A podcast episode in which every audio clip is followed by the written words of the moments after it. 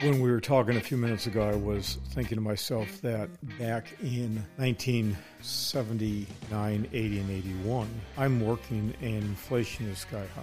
Jimmy Carter's president of the United States. Jimmy Carter loses. He's a one term president. And um, he, like uh, George Bush, 41, is a one term president. But Reagan comes in, wins two terms. And Reagan asks a very simple question Are you better off today than you were four years ago? And everybody said no. Carter got slaughtered because we had hyperinflation. Now we're going to talk about zero and negative interest rates. Yeah, the, the strange world of negative interest rates. But one of the things I think is really important to nobody nobody in business today, nobody in business today has experienced this. I nobody alive has experienced this. Like it's a it's a it's a it's a point of, of intense discussion everywhere you go. Central banks to big business to financial firms, everybody's questioning what what does the future hold in a in a system that has negative interest rates on this government bonds and you know you have um, someplace in the um, someplace in northern Europe where they had they have uh,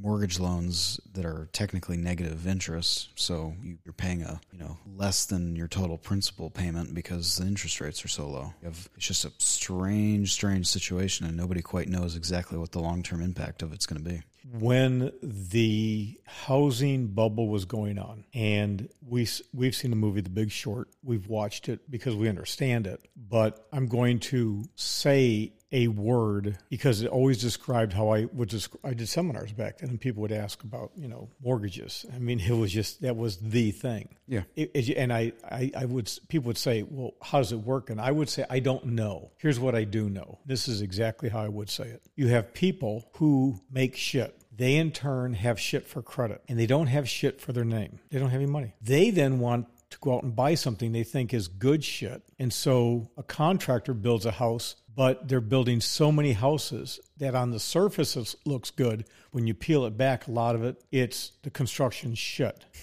then I'm going to lend you money, and the money that I have to lend is what is leveraged money. In other words, I have a dollar in my bank, but I'm lending 10, 20, 30 dollars on that dollar, which is a shitty loan ratio. Now, what happens is when the economy turns to shit and the people who are on the bottom of the barrel, well, we know that shit flows downhill, therefore they get laid off first, and that's always been that way. So now the people who thought their shit didn't stink, now they don't have shit for jobs or shit for money, which means those shitty mortgages aren't going to get paid. Now, I know that as a bank that I've got to lay off my bets. So in the past, I would underwrite my loans, and the loans that are good good payers, that's good shit. I'm keeping my good shit. All my bad shit, what I do is I put it in a box. I take the box and I wrap a really pretty, I tape it up. You really don't know what's in it. And, and I address it to AAA. Okay. I address it to AAA from me, the bank. I put a I put a really nice wrapping paper on it, a nice bow on it, and I put it on the shelf and I say this is good shit.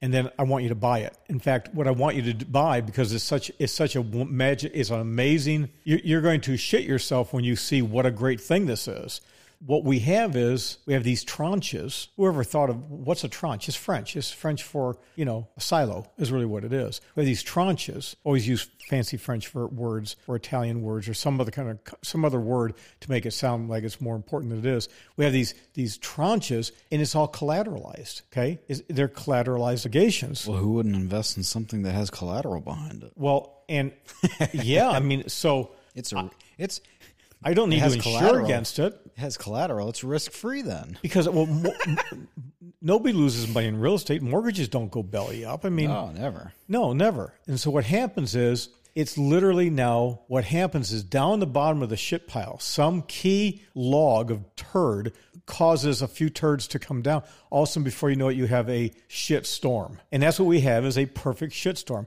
Now, i I used to use the word shit throughout because everybody would start to laugh at this thing. I'd have 20, 30, 40 people in a room, 50 people, and everybody starts at the beginning it was like oh then they started to giggle. Then it became a nervous giggle. Then the very end when i explained it people were like what the hell's going on? I said you got, everybody's gotten taken. Here's the worst thing about it. The people who bought a lot of your this shit, they bought it in pensions and in 401ks, and your advisors, agents, bankers, brokers, and dealers didn't know what the hell they were doing. So they sold it to you by way of mutual funds, So you not only got screwed on your mortgage, you not only were foreclosed on, but the money you were invested lost a ton of money. Sure. Okay, so it was it was really this simple. They lent money to people who never should have bought homes in the first place. Or at the very least, they should have paid such a large down payment that there would have been equity left after the price depression. And the second thing, that's exactly right. Which the is second how it always used to be. If you weren't creditworthy, it's like, eh, we're going to take more of a risk on you. Absolutely. Then we're not going to give you a 90% mortgage. We're going to give you a 70% mortgage. You have to come up with more. And you had bank officers that would check on homes because banks used to retain the retention of mortgages. They would retain them. People would look. You would know, you know, bankers went to church. Bankers used to know the neighborhood and they'd know, oh, yeah, the McGillicuddy family, they're having a divorce. You start keeping an eye on things. Yeah, just good due diligence. It's good due diligence, not just beforehand, but during which, how can we work with you the whole nine yards? Ongoing due diligence. So what happened is the whole country, because everything now is based upon numbers, everything is based upon numbers. And this is going to make sense in just a minute when we're talking about negative interest rates. Because everything is based upon numbers, what happens? Well, what, what happens is you, you can't you don't have discretion. Now, years ago, back in the 1980s, early 80s, I could go into Landmark Bank. I don't remember the guy's name. He was there forever. And I'd walk in and say, hey, Bob, and hey, Paul, what's going on? What, what, are, what are you doing now? Well, I'm going to buy another house. Where are the financials? It was fine. I'd sign blank paperwork. He'd fill it up, and I'd, I would buy homes that were at the end of development in a housing development. I bought Pulte homes, I bought Suarez homes, and I basically got in, rented, and flipped them. I I made a few bucks. I, I did pretty good. Look at the property records. That's that was a good little deal. You can't do that anymore. See, No, not at all. and so by taking when Mo- banks don't most local banks don't. They just they purely originate. They don't retain anything. That's It's it. That's exactly the point. They are loan originators taking their cuts, so they're making a commission. If you're making a commission, you don't you don't retain it. You don't care. So when you don't have skin in the game, you're gonna you're gonna make whatever you can make. That- And so now apply that to what's going on in negative interest rates. We never saw that before in the history of mortgage lending. I mean, it's just somebody figured out, we know from the big short who it was, you know, they figured out how to make bonds sexy. They figured out how to make mortgages sexy. Made it, figured out how to sell everyday people, strippers down in Miami who had four or five homes that were upside down so negative you know their credit will never be repaired anytime. Polls the polls will wear out before they can dance enough to get back on square one. So nobody knew what was. All you had to do though is look at the fundamentals. And that's the thing going back to Jimmy Carter and the hyperinflation. You had to look at the fundamentals. Know, back then you had a, a guy who was an Iranian economist who said this is what the future is going to be. And I keep forgetting to look up his name, but he said inflation is here to stay. This this is the norm, et cetera, et cetera. And he would talk about the German inflation rate after World War One and everything else. And he predicted, you know, the, the nation would be belly up. Well, and, and to be to be completely fair, I mean that's it's perfectly logical. Yeah. Because in a situation where go- the governments of the world are just constantly printing money and there's no legitimate hope for any you know repayment of these funds, and then you get to a point where you know central banks are lending money to this to, to the treasuries, so now they're printing money and they're buying their own bonds, and it's just this weird situation. That kind of just seems like the logical explanation for where this is going is you know some moderate amount of uh, some steeper amount of inflation due to what they're doing, but we're, that's not what we're seeing as a No, and and back then it made perfect sense. But what I said back then, I said it, this can't continue because it, the pain is so, too great. People won't accept it. Something will break. no people. You know what, what was inflation back then? Well, there was one month when I got 21.5% on my money market account. I think the first house I bought, 30 year mortgage, was 16.5%. The inflation was, you know, I think we had the highest inflation was 11.5% a year. Um, Yeah, I would say that's a little steep. yeah, we But it something- tough. I mean, and that was following a 10 year, and then the third year was a 10 year. It was it was rough. But at the same time, you know, you can you can easily see people stomaching between you know five, six, seven percent. You know, things would shift and the economy would just kind of work. But you you could you could easily see that happening at a, a stable, controllable rate, right? Oh yeah. But instead, we're going the other way. So the, I think the issue we have to do is, and, and I don't think this is something that is going to be talked about on the mainstream media. And when I say mainstream, I'm not just talking about ABC, NBC, CBS, uh, CNN, Fox. I'm talking about um, MSNBC. I'm talking about Fox Business. I'm talking about Bloomberg. I think a lot of these people they can say all they want academically, but they don't know. I don't think anybody does. No- Honestly, Nobody does. I think I think everybody's kind of scratching their head. Even at the Fed, they're just sitting around like, we think this is where it's going. I mean, the Europeans are kind of leading the charge as far as that goes. They've had negative negative um, national bonds over there for what four or five years now, mm-hmm. and it's it's still just wacky. So why would you put money with any institution, no matter who it is, at a negative interest rate? And the only thing that I can come up with right now, right now, uh, there's two two things. One is we anticipate economic collapse and deflation, okay, or we don't trust our governments, and it's like the days of the Wild West. I put my money at the bank, I have, I have to pay for it because they have to have a. It's it's it's a Jesse James. It, I don't.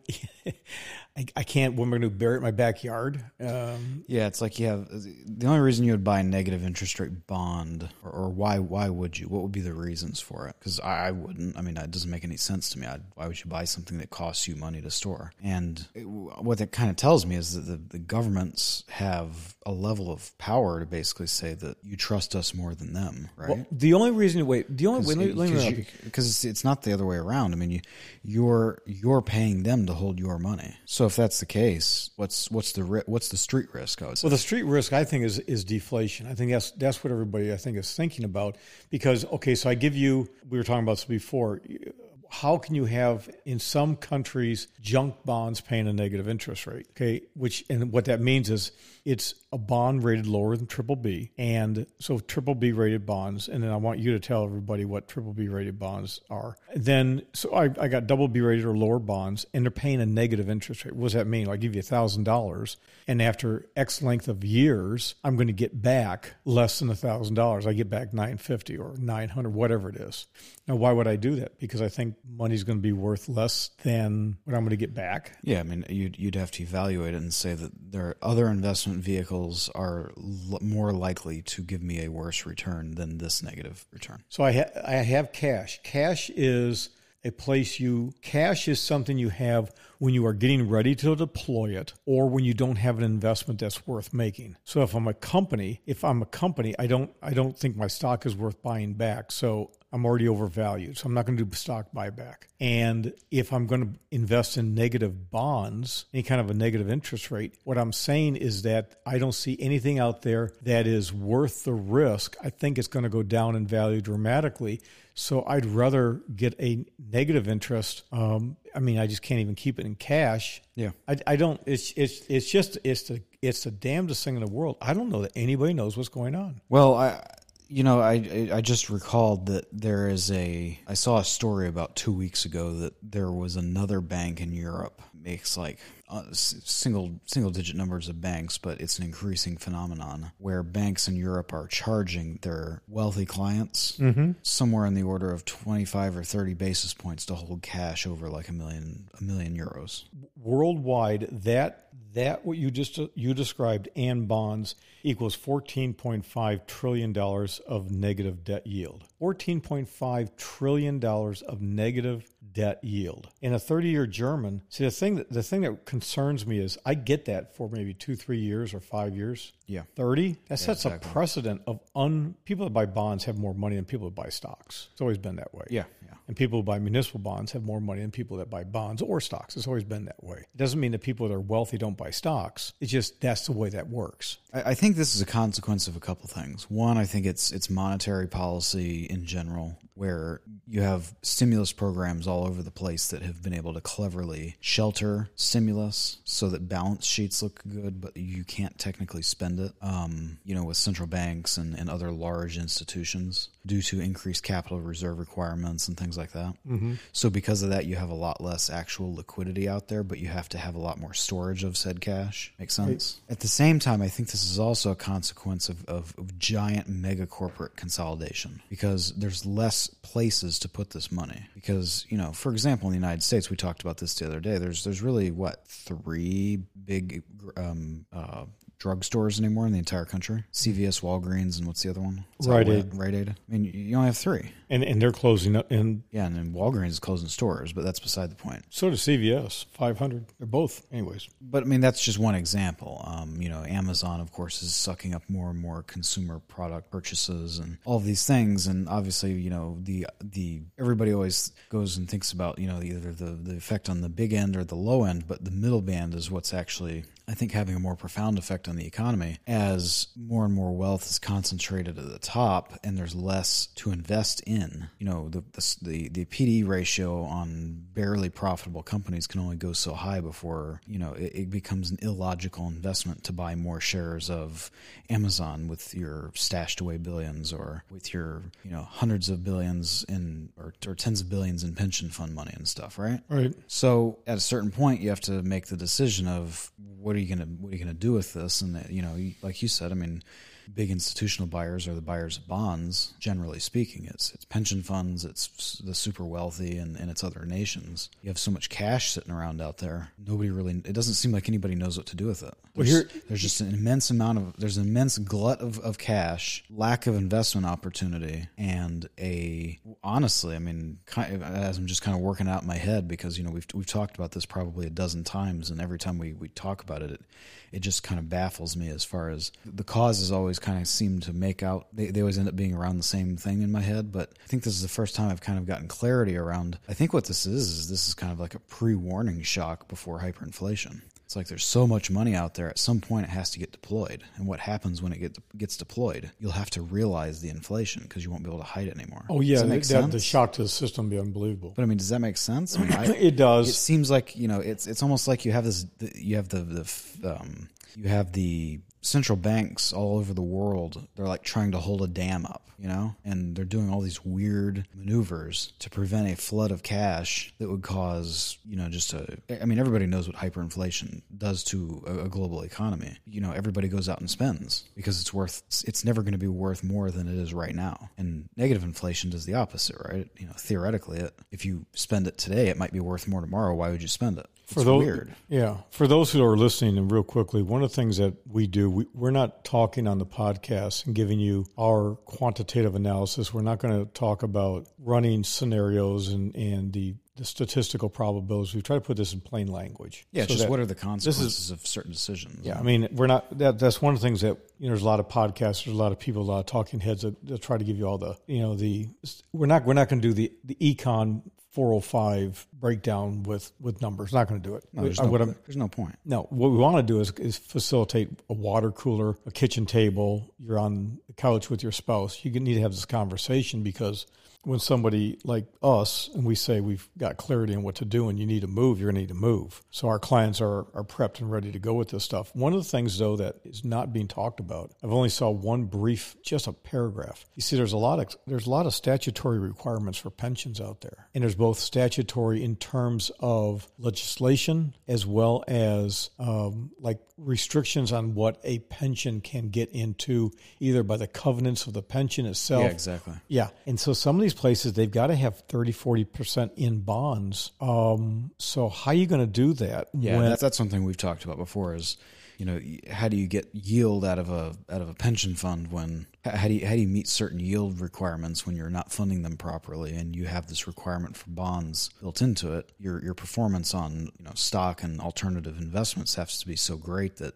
a lot of these pension managers make extremely risky bets and then they just instead of taking the the road most well known they take the unknown road and they get they get hammered a lot and then they you know ultimately the pensions have to pay for it. It's just a you know it's it's real it always becomes a mess because they get involved in things you know they give money to people like Bernie Madoff and stuff like that, where they don't do their due, due diligence because hey, you know, it's, it's paying a good good rate, and they didn't take the risk into account. It was just overly risky for the type of um, fund that they have because they have to beat what is what we're looking at here is you know single digit or negative interest rates on bonds and like you just said they're required to have huge percentage of them yeah i mean if you think about it in the broad scheme of things, if you have a situation of, of hyperinflation and you're trying to prevent it, which is which is what it seems like the central banks, it's like their worst fear, right? Mm-hmm. No, nobody wants hyperinflation. It's just bad. But at the same time, they've done all the things that would stimulate that, right? I mean, immense amounts of printing, low interest rates, so there's no there's no consumption of the cash by the central banks, or you know, there's just keep keep things as stable as possible. Because if you think about it, um,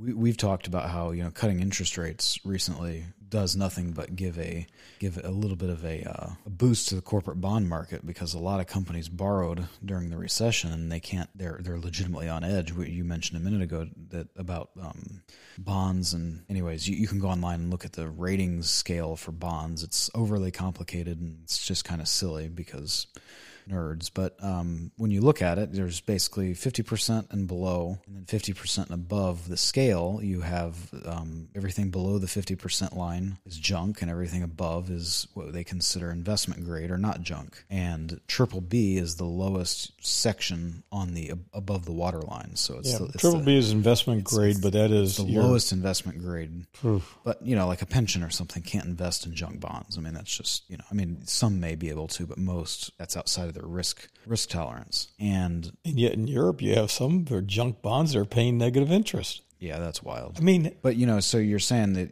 you have you have all these. Um, we, we determined that the the interest rate cut recently is because it's something like 49 percent of all outstanding corporate bonds are triple B. They're literally sitting at the waterline. They're barely investment grade. So, just before we go any further, for everybody listening who goes, okay, I don't get it, here's what I want you to do. I want you to think of you have a stick of dynamite, and you have all this dynamite. I mean, you got tons of dynamite, and it's they're all the fuses are burning, and there's a storm coming. Now, if the storm brings rain, it'll put out most of those sticks of dynamite. But if have a windstorm ahead of it, it's going to facilitate that dynamite, those fuses, and going to blow up before the rain comes. That's exactly what we were looking at with basically 50% of index based bond funds sitting with junk, one step above junk. When it blows, it's going to be ugly. Yeah, so you have a strange situation where you have when you have that many that many corporate bonds sitting literally at the bottom of the barrel for investment grades, you know, anybody with a brain looks can look at that and tell you that one there's some manipulation going on, like nobody wants to admit that they're valued lower than that, but you know, it would create issues to do so. So they just rate it at the bottom of the range, right? Mm-hmm. Um, at the same time, so, so so you know you see the interest rate cut as kind of a lifeline to some of these companies, I guess, to say, hey, you know, rising interest rates is going to kill you guys, and you're going to default in these bonds, or or you're going to have you know bad repayment schemes, or you know however the whatever the terms of these bonds are, and it could cause a just a crazy situation in the bond market. But then at the same time, how does that affect pension funds that, as everybody knows, are dramatically underfunded nationwide? One pension fund that's not is the Tampa Police Department, which was folk. The uh, Tampa Fire and Police Pension Fund is not underfunded. They have two billion dollars, and, and they don't do any alternatives. And they've been plugging along pretty good with the same investment guy or team for forty five years, which I kind of find that a little bit disheartening because they're- you should always have a bench. But you know they it, Well, but they're doing their job. they're doing their job. That's fine. And but you know, if you think about it, probably the worst case scenario for pensions is, of course, any type of significant inflation, because not especially if you're underfunded, because you have cost of living adjustments you have to make if you have inflation. If you're already underfunded, what are you going to do? Yep. That's when you need government bailouts. Well, we all know the government doesn't have what eighty trillion dollars to back up these pension funds that are funded by Oh, it's, now. it's huge. The the numbers are. Everybody talks about underfunding pensions, but they're, they're, my calculations are always five and six times higher than everybody else's. And but but the truth is, I've been right every time. Just give it five years, and I'm right. Everybody comes, well, yeah, we really were way off on that. Yeah, no kidding. You, But I mean, even if you take a low ball number like fifty trillion dollars underfunded, that's that's way low ball. But let's just say that the government can't print fifty trillion dollars to bail out pensions if you have inflation and these pensions need cash to pay out pension recipients. So the only thing they can do is print more money, which then exacerbates the problem in the first place. So you know the problem with with hyperinflation always becomes you literally do everything you can to avoid it because it becomes a never ending cycle that eats the governments that created said cycle. And you know, there's no government that has ever survived a hyperinflation um, quandary. I mean, it's it's literally a sinkhole. Once, or it's a black hole. Once you dip into it, you know, literally it consumes the nation because it just it literally throws everything into into you know question mark. Every, everybody goes off to fend for themselves. So they're in a situation now where they've created negative interest rates. well, I do have. A, I How- do have. the thing is just it's it's just a quandary. Well, I do head have a reason for it. I, I, I have a very logical. Well, I think that's the reason. I think the reason is is total is is clever way to to classify and avoid any type of rapid inflation. That, that would be my take on it. I, I don't. What's yours? I, I have a different one. I'm going I'm to give you some statistics, and I'm going to tell you the reason why I have my different idea. First off, the average yield on an investment grade bond in euros, okay, E U R O S, the European Union, or the euro. The average yield, average yield now takes the high, the low, the median, that's everything. okay. For an investment grade bond in euros is four basis points. So the It's the lowest ever. The cost of a extremely inexpensive S and P 500 index fund. Well, there's uh, that. For, for and I say that, and I, and I giggle because here's the thing: nobody is nobody's going to say what I just I'm going to say. There's no juice for the dealers in bonds. No. that helps to explain why there's a negative yield because they got to get paid to put the thing the deal together. That's one. Okay. Yeah, so you're paying even more. Yeah, for so- a bond that doesn't pay you anything. Yeah, I mean, they're, they're, by the time they take their their their vig out of it, they're down to four basis points. That's what I'm saying. It- It's hard to get excited about buying something when you have to pay somebody to take it. So when it comes to the U.S., just a few weeks ago, ten-year Treasuries were at 1.73. Okay, and a little bit, just a couple of weeks before that, they were at two percent. But the lowest it's ever been is 1.32, and it looks like we're rapidly heading to that point. So here's when you have all that junk corporate bond stuff out there. If if rates went up at all, refinancing that corporate debt means you're you can't do it. We, we have a mass casualty of corporations. Okay. So it's not just the bonds that can't be paid, but it's also corporations that don't have the money to run operations. What In a situation where more companies are by stock price overvalued, Uber, Price- Lyft, price- price. WeWork, let's just go through Well, it's all not of just that. It's it's it's mid cap. Tons of mid cap companies are overvalued because it's you know like I said earlier, there's just a lack of places to stick money in in quality companies. Well, it, money's cheap. We borrow, but then we were stupid with our money. Now there are some companies that borrowed and they they stockpiled it and they've got a ton of cash. some others have spent it like crazy. Well, Apple has been- Apple would be a good example because like their net cash is With it, their that net makes no sense. Their net cash a few years ago was nearly three hundred billion dollars. They bought they borrowed money because of taxes and stuff. Um, they borrowed money in the U.S. because most of their ta- most of their cash was overseas. I think they what it, it was hundred billion dollars in bonds, right? Yep. At really low interest rates, Mm-hmm. and um, they then borrowed money to pay dividends, one time dividends, Right. which is the stupidest thing ever. Well, that was Carl Icahn. A couple other people that had gotten some positions were screaming like "Holy, holy devil!" But it's just stupid because the company should have should have just said, okay, we're going to institute a dividend, and they're going to pay a continuing dividend Yeah, absolutely. at a fixed rate that is based on some calculation, like every other smart company does. If, if they truly wanted to turn themselves into a, you know, A money making, distributing. Yeah, and I and that's that's Tim Cook. I'm not going to. I have no use for Tim Cook. Absolutely no use for just so so their situation is a good example of one. It's like, why? And then you have Amazon. Was it Amazon's been Amazon and Microsoft been pounding cash away like crazy? Oh, Google has too. Google has more net cash than Apple does now. But other companies like Cisco, Cisco is, has a, a hellacious amount of cash as well. Okay. you know, and, and Cisco is not a company that is typically referred to as a you know big tech leader or anything. They just apparently have good profit margins and they save. So now, when you go to who owns our U.S. government debt, the biggest holder of U.S. government debt is the U.S. government. I mean, it's just a, it's a Ponzi scheme. The biggest holder is the, is the Federal Reserve. It's Technically, private bankers, but yeah, I mean it's it's a pseudo as they call it a pseudo government run organization with independent but it has oversight. It's weird. right. So my brother runs Treasury.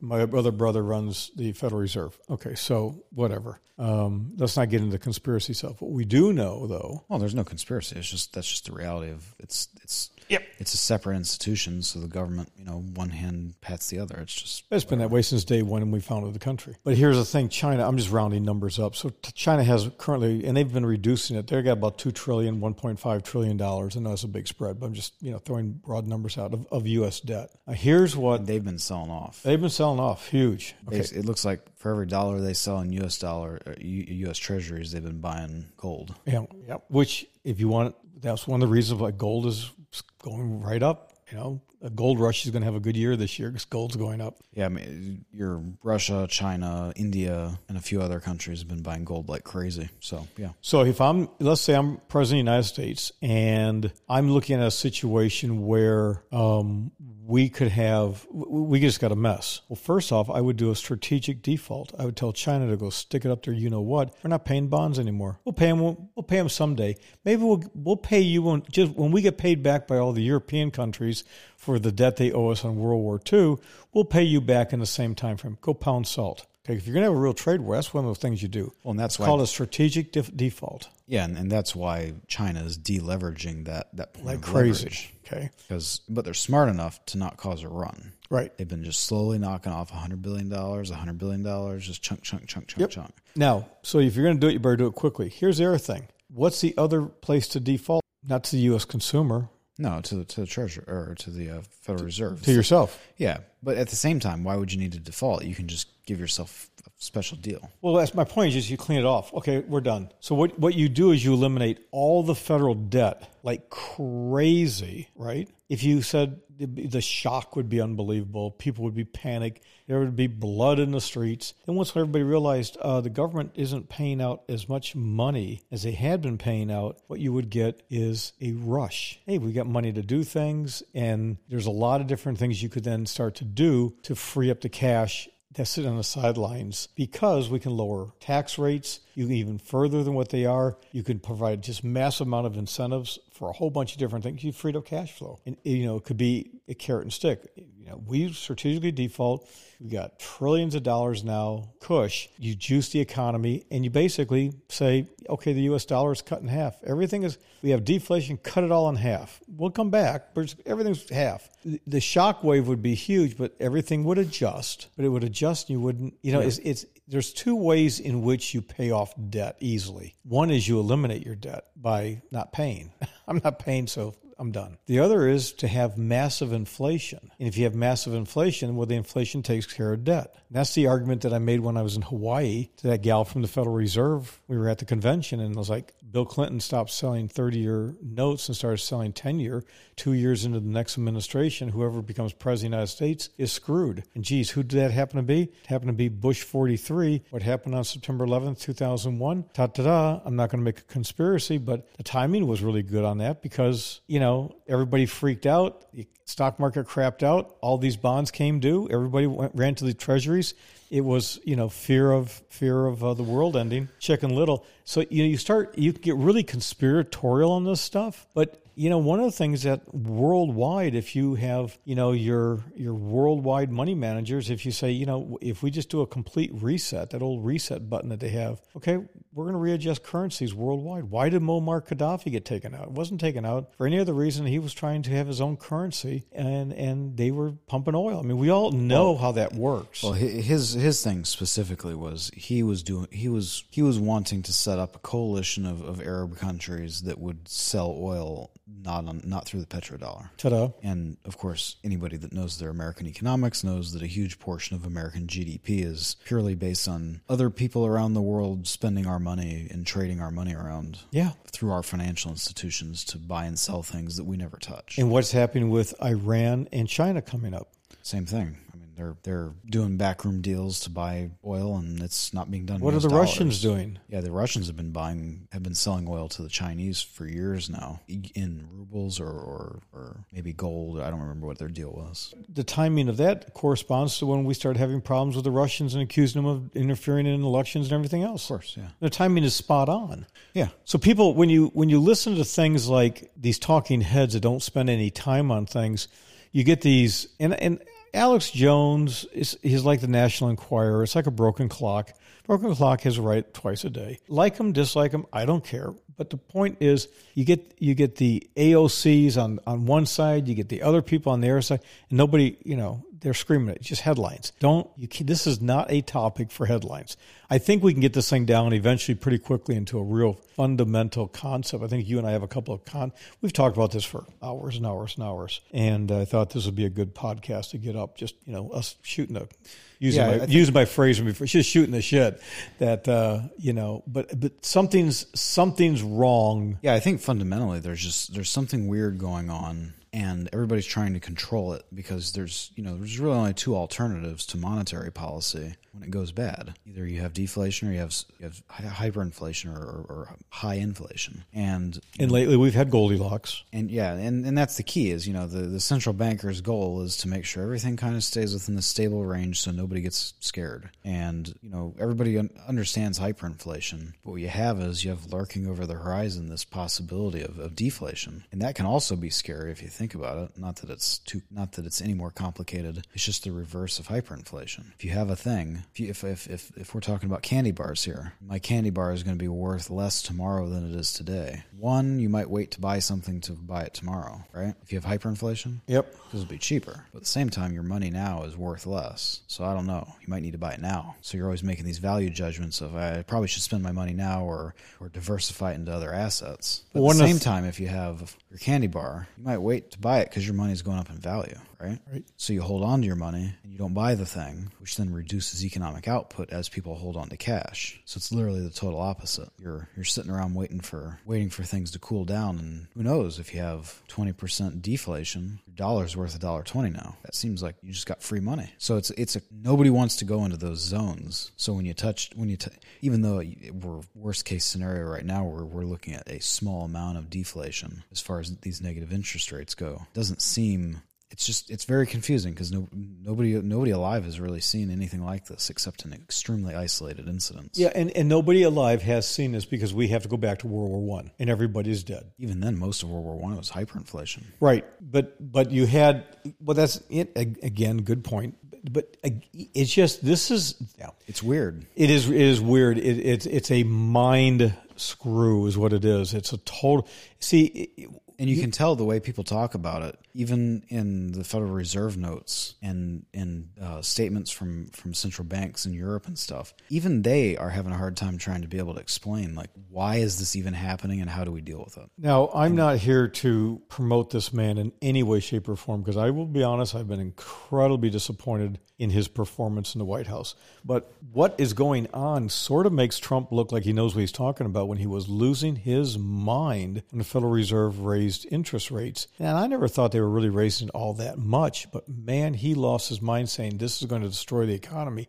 It makes you wonder uh maybe you know and again you know you can't for example that girl aoc that won that congressional seat i may not like her but she won a she beat a sitting congressman she kicked his tail okay gavin newsom may be an interesting bird in california Jerry Brown may be an interesting bird. Ted Cruz may be an interesting bird. You know, there may be people I just you can't stand them, but they they accomplish some pretty powerful things. You need to sometimes sit back and and and say, okay, maybe they know something. So with Trump, Trump's either a masterful, uh, he's either controlled by the Russians, he's either whatever you know.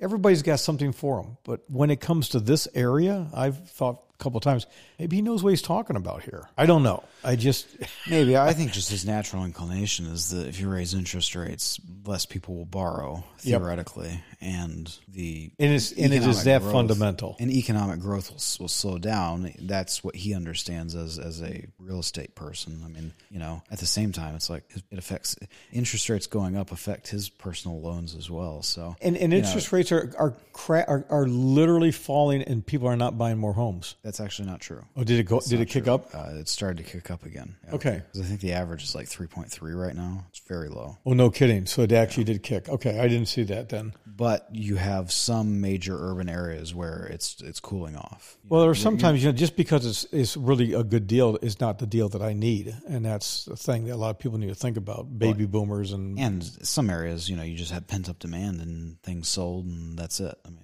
you know, everything goes into cycles. Like like New York, for example, as we all know, New York, Miami, and a few other places, their demand was primarily fueled by foreign investment because you know if oh you're yeah, Miami, Miami's getting clobbered. if you're from different you know foreign countries that have you know unstable political governments even if you overpay for something at least you have you know a, a decent asset in a major city that you know you could extract some money out of if you had to get away or or you know extract money out of your existing country so One of the things, and then if you don't mind, we'll just kind of wrap this thing up. I think, unless you know whatever else you got. But no that's just kind of all my thoughts i mean it's just it's a quandary i think in general it's just it's it's something that even the most brilliant minds in the world world right now are very confused as to where things are going, and it's and to be completely honest, it's one of the most interesting uh, mental exercises you can go through is to try and think of the downstream consequences of both ends of that stick.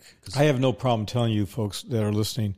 The, the young man sitting across from me, um, his IQ is at the 99.9999.4 as is mine. And uh, one of the things I pride myself is trying to use common language to explain complex topics. And it's always been something I've worked my entire life at. But when I say to you, we're struggling with this, better think about it.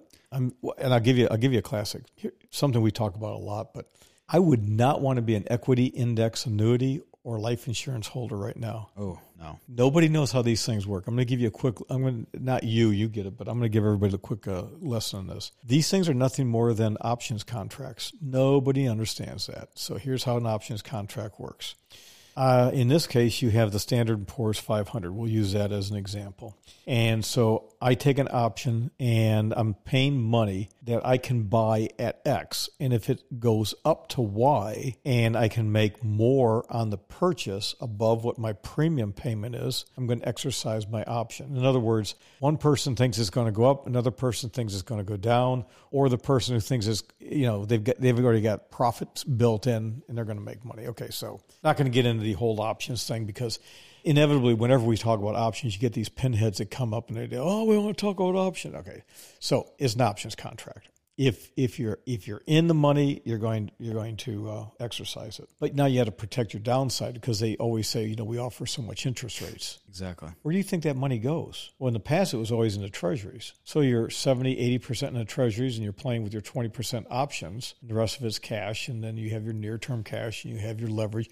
But that's how it worked. Okay. That's the reason why they have such a low yield on the bottom side. Oh, you're always guaranteed to get 1% or 2% or 3%. It used to be 4 and 5%.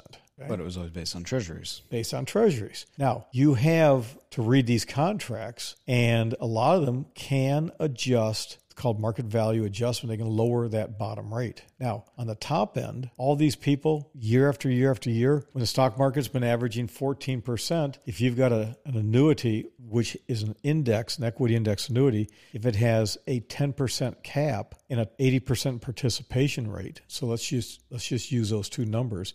If the market is up 20%, 80% of that is 16%. But you're not getting the 16, you're not getting the 20. So you're not getting the market, you're not getting the, the, the 16 participation, you're getting wherever the cap is. If the cap is 10, you're getting 10. Yeah, exactly. So if the market kicks off at 10%, well, what's 80% of 10? That's 8. And the cap is 10. Well, you don't get the cap, you get the you get the 8 because it did, you know, you didn't go above that. Well, the problem is in all these equity index annuities and all these uh, equity index life insurance policies, it doesn't include dividends. None of them. Because you don't own anything. Right. You don't own anything. So what happens is uh, it depends upon the year, but sometimes dividends historically can be anywhere from 20 to 30% of the value of, of the market gain. So you lose that right off the bat. Nobody understands that. Now your base of your annuity and you got treasuries that are paying negative interest rates. How are you going to do that, son? How are you going to do that? And you're going to have a lot of people who are going to hate it You're going to have this thing called adjustments. and then they're take money out and they got these massive contingent deferred sales charges and retirees buy these things lock stock and barrel because they're just they're just boomer drunks i mean it's just i don't know what else to call it it's, it's boomer That's what it intoxication is. It's it is. They they they go they take them to a steak. They they go and do a get a bunch of them go to a steak dinner. Oh, we'll give you a little dog and pony show. You know, spend ten fifteen thousand dollars on his nice meal, advertising, all this stuff, booze them up, and sell them some sweet contracts and Yep. make you know double your money. there there's a reason why more and more women are getting into the financial services industry is because women are easier to sell to men. Yep. It's all that sexy uh, oh hey honey bunch how you doing blah blah blah let's have drinks let's go golfing oh she looks so good in her little skirt playing golf.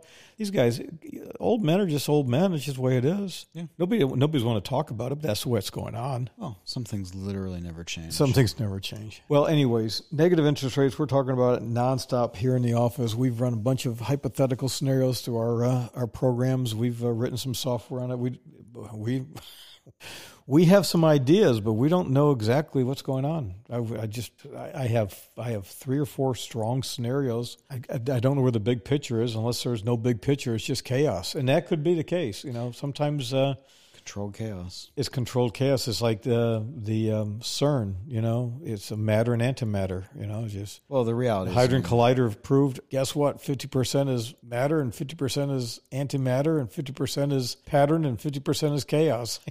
That's literally what it came down to. Yeah, the reality is it's there's a cause and effect going on, and it's it's how it's being guided. That's that, I think that's what everybody's trying to figure out where it's going, what are the factors involved, and, and how exactly do you mitigate any, any downside from from what actually happens. You know what I feel like? I feel like Dorothy. I feel like Dorothy in the in the Wizard of Oz. We're going down the yellow brick road. I just want to find who the wizard is controlling this stuff. I don't know. You know the wizard is? I don't know.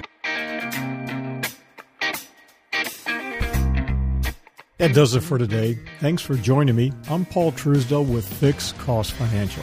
You can reach us by phone by calling 212 433 2525 between 8 a.m. and 8 p.m. Eastern. Again, that's 212 433 2525. You can follow us on Twitter, Facebook, or YouTube. But ideally, for links, notes, PDFs, videos, and more to this podcast, well, simply go directly to fixedcostfinancial.com and click on the blog or podcast links. For quick reference, and this is easy to remember, simply type dots.fm. That's dots.fm. Isn't that cool? And you'll land right on our podcast page. Now visit Fixed Cost Financial, the home of fixed cost investing, where it's better because it's simple and works. Break the mold and do it today.